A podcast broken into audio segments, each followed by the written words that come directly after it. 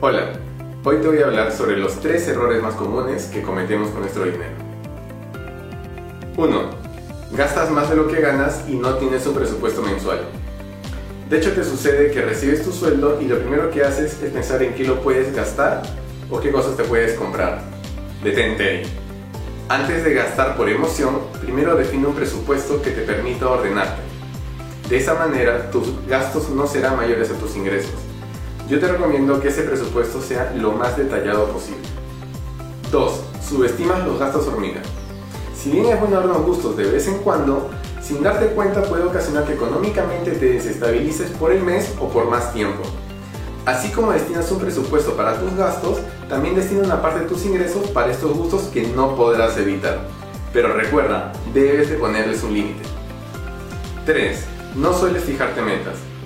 Si quieres conseguir algo, debes de trabajar para obtenerlo. Y la mejor manera de hacerlo es fijarte metas pequeñas, pero tienen que ser constantes y realistas.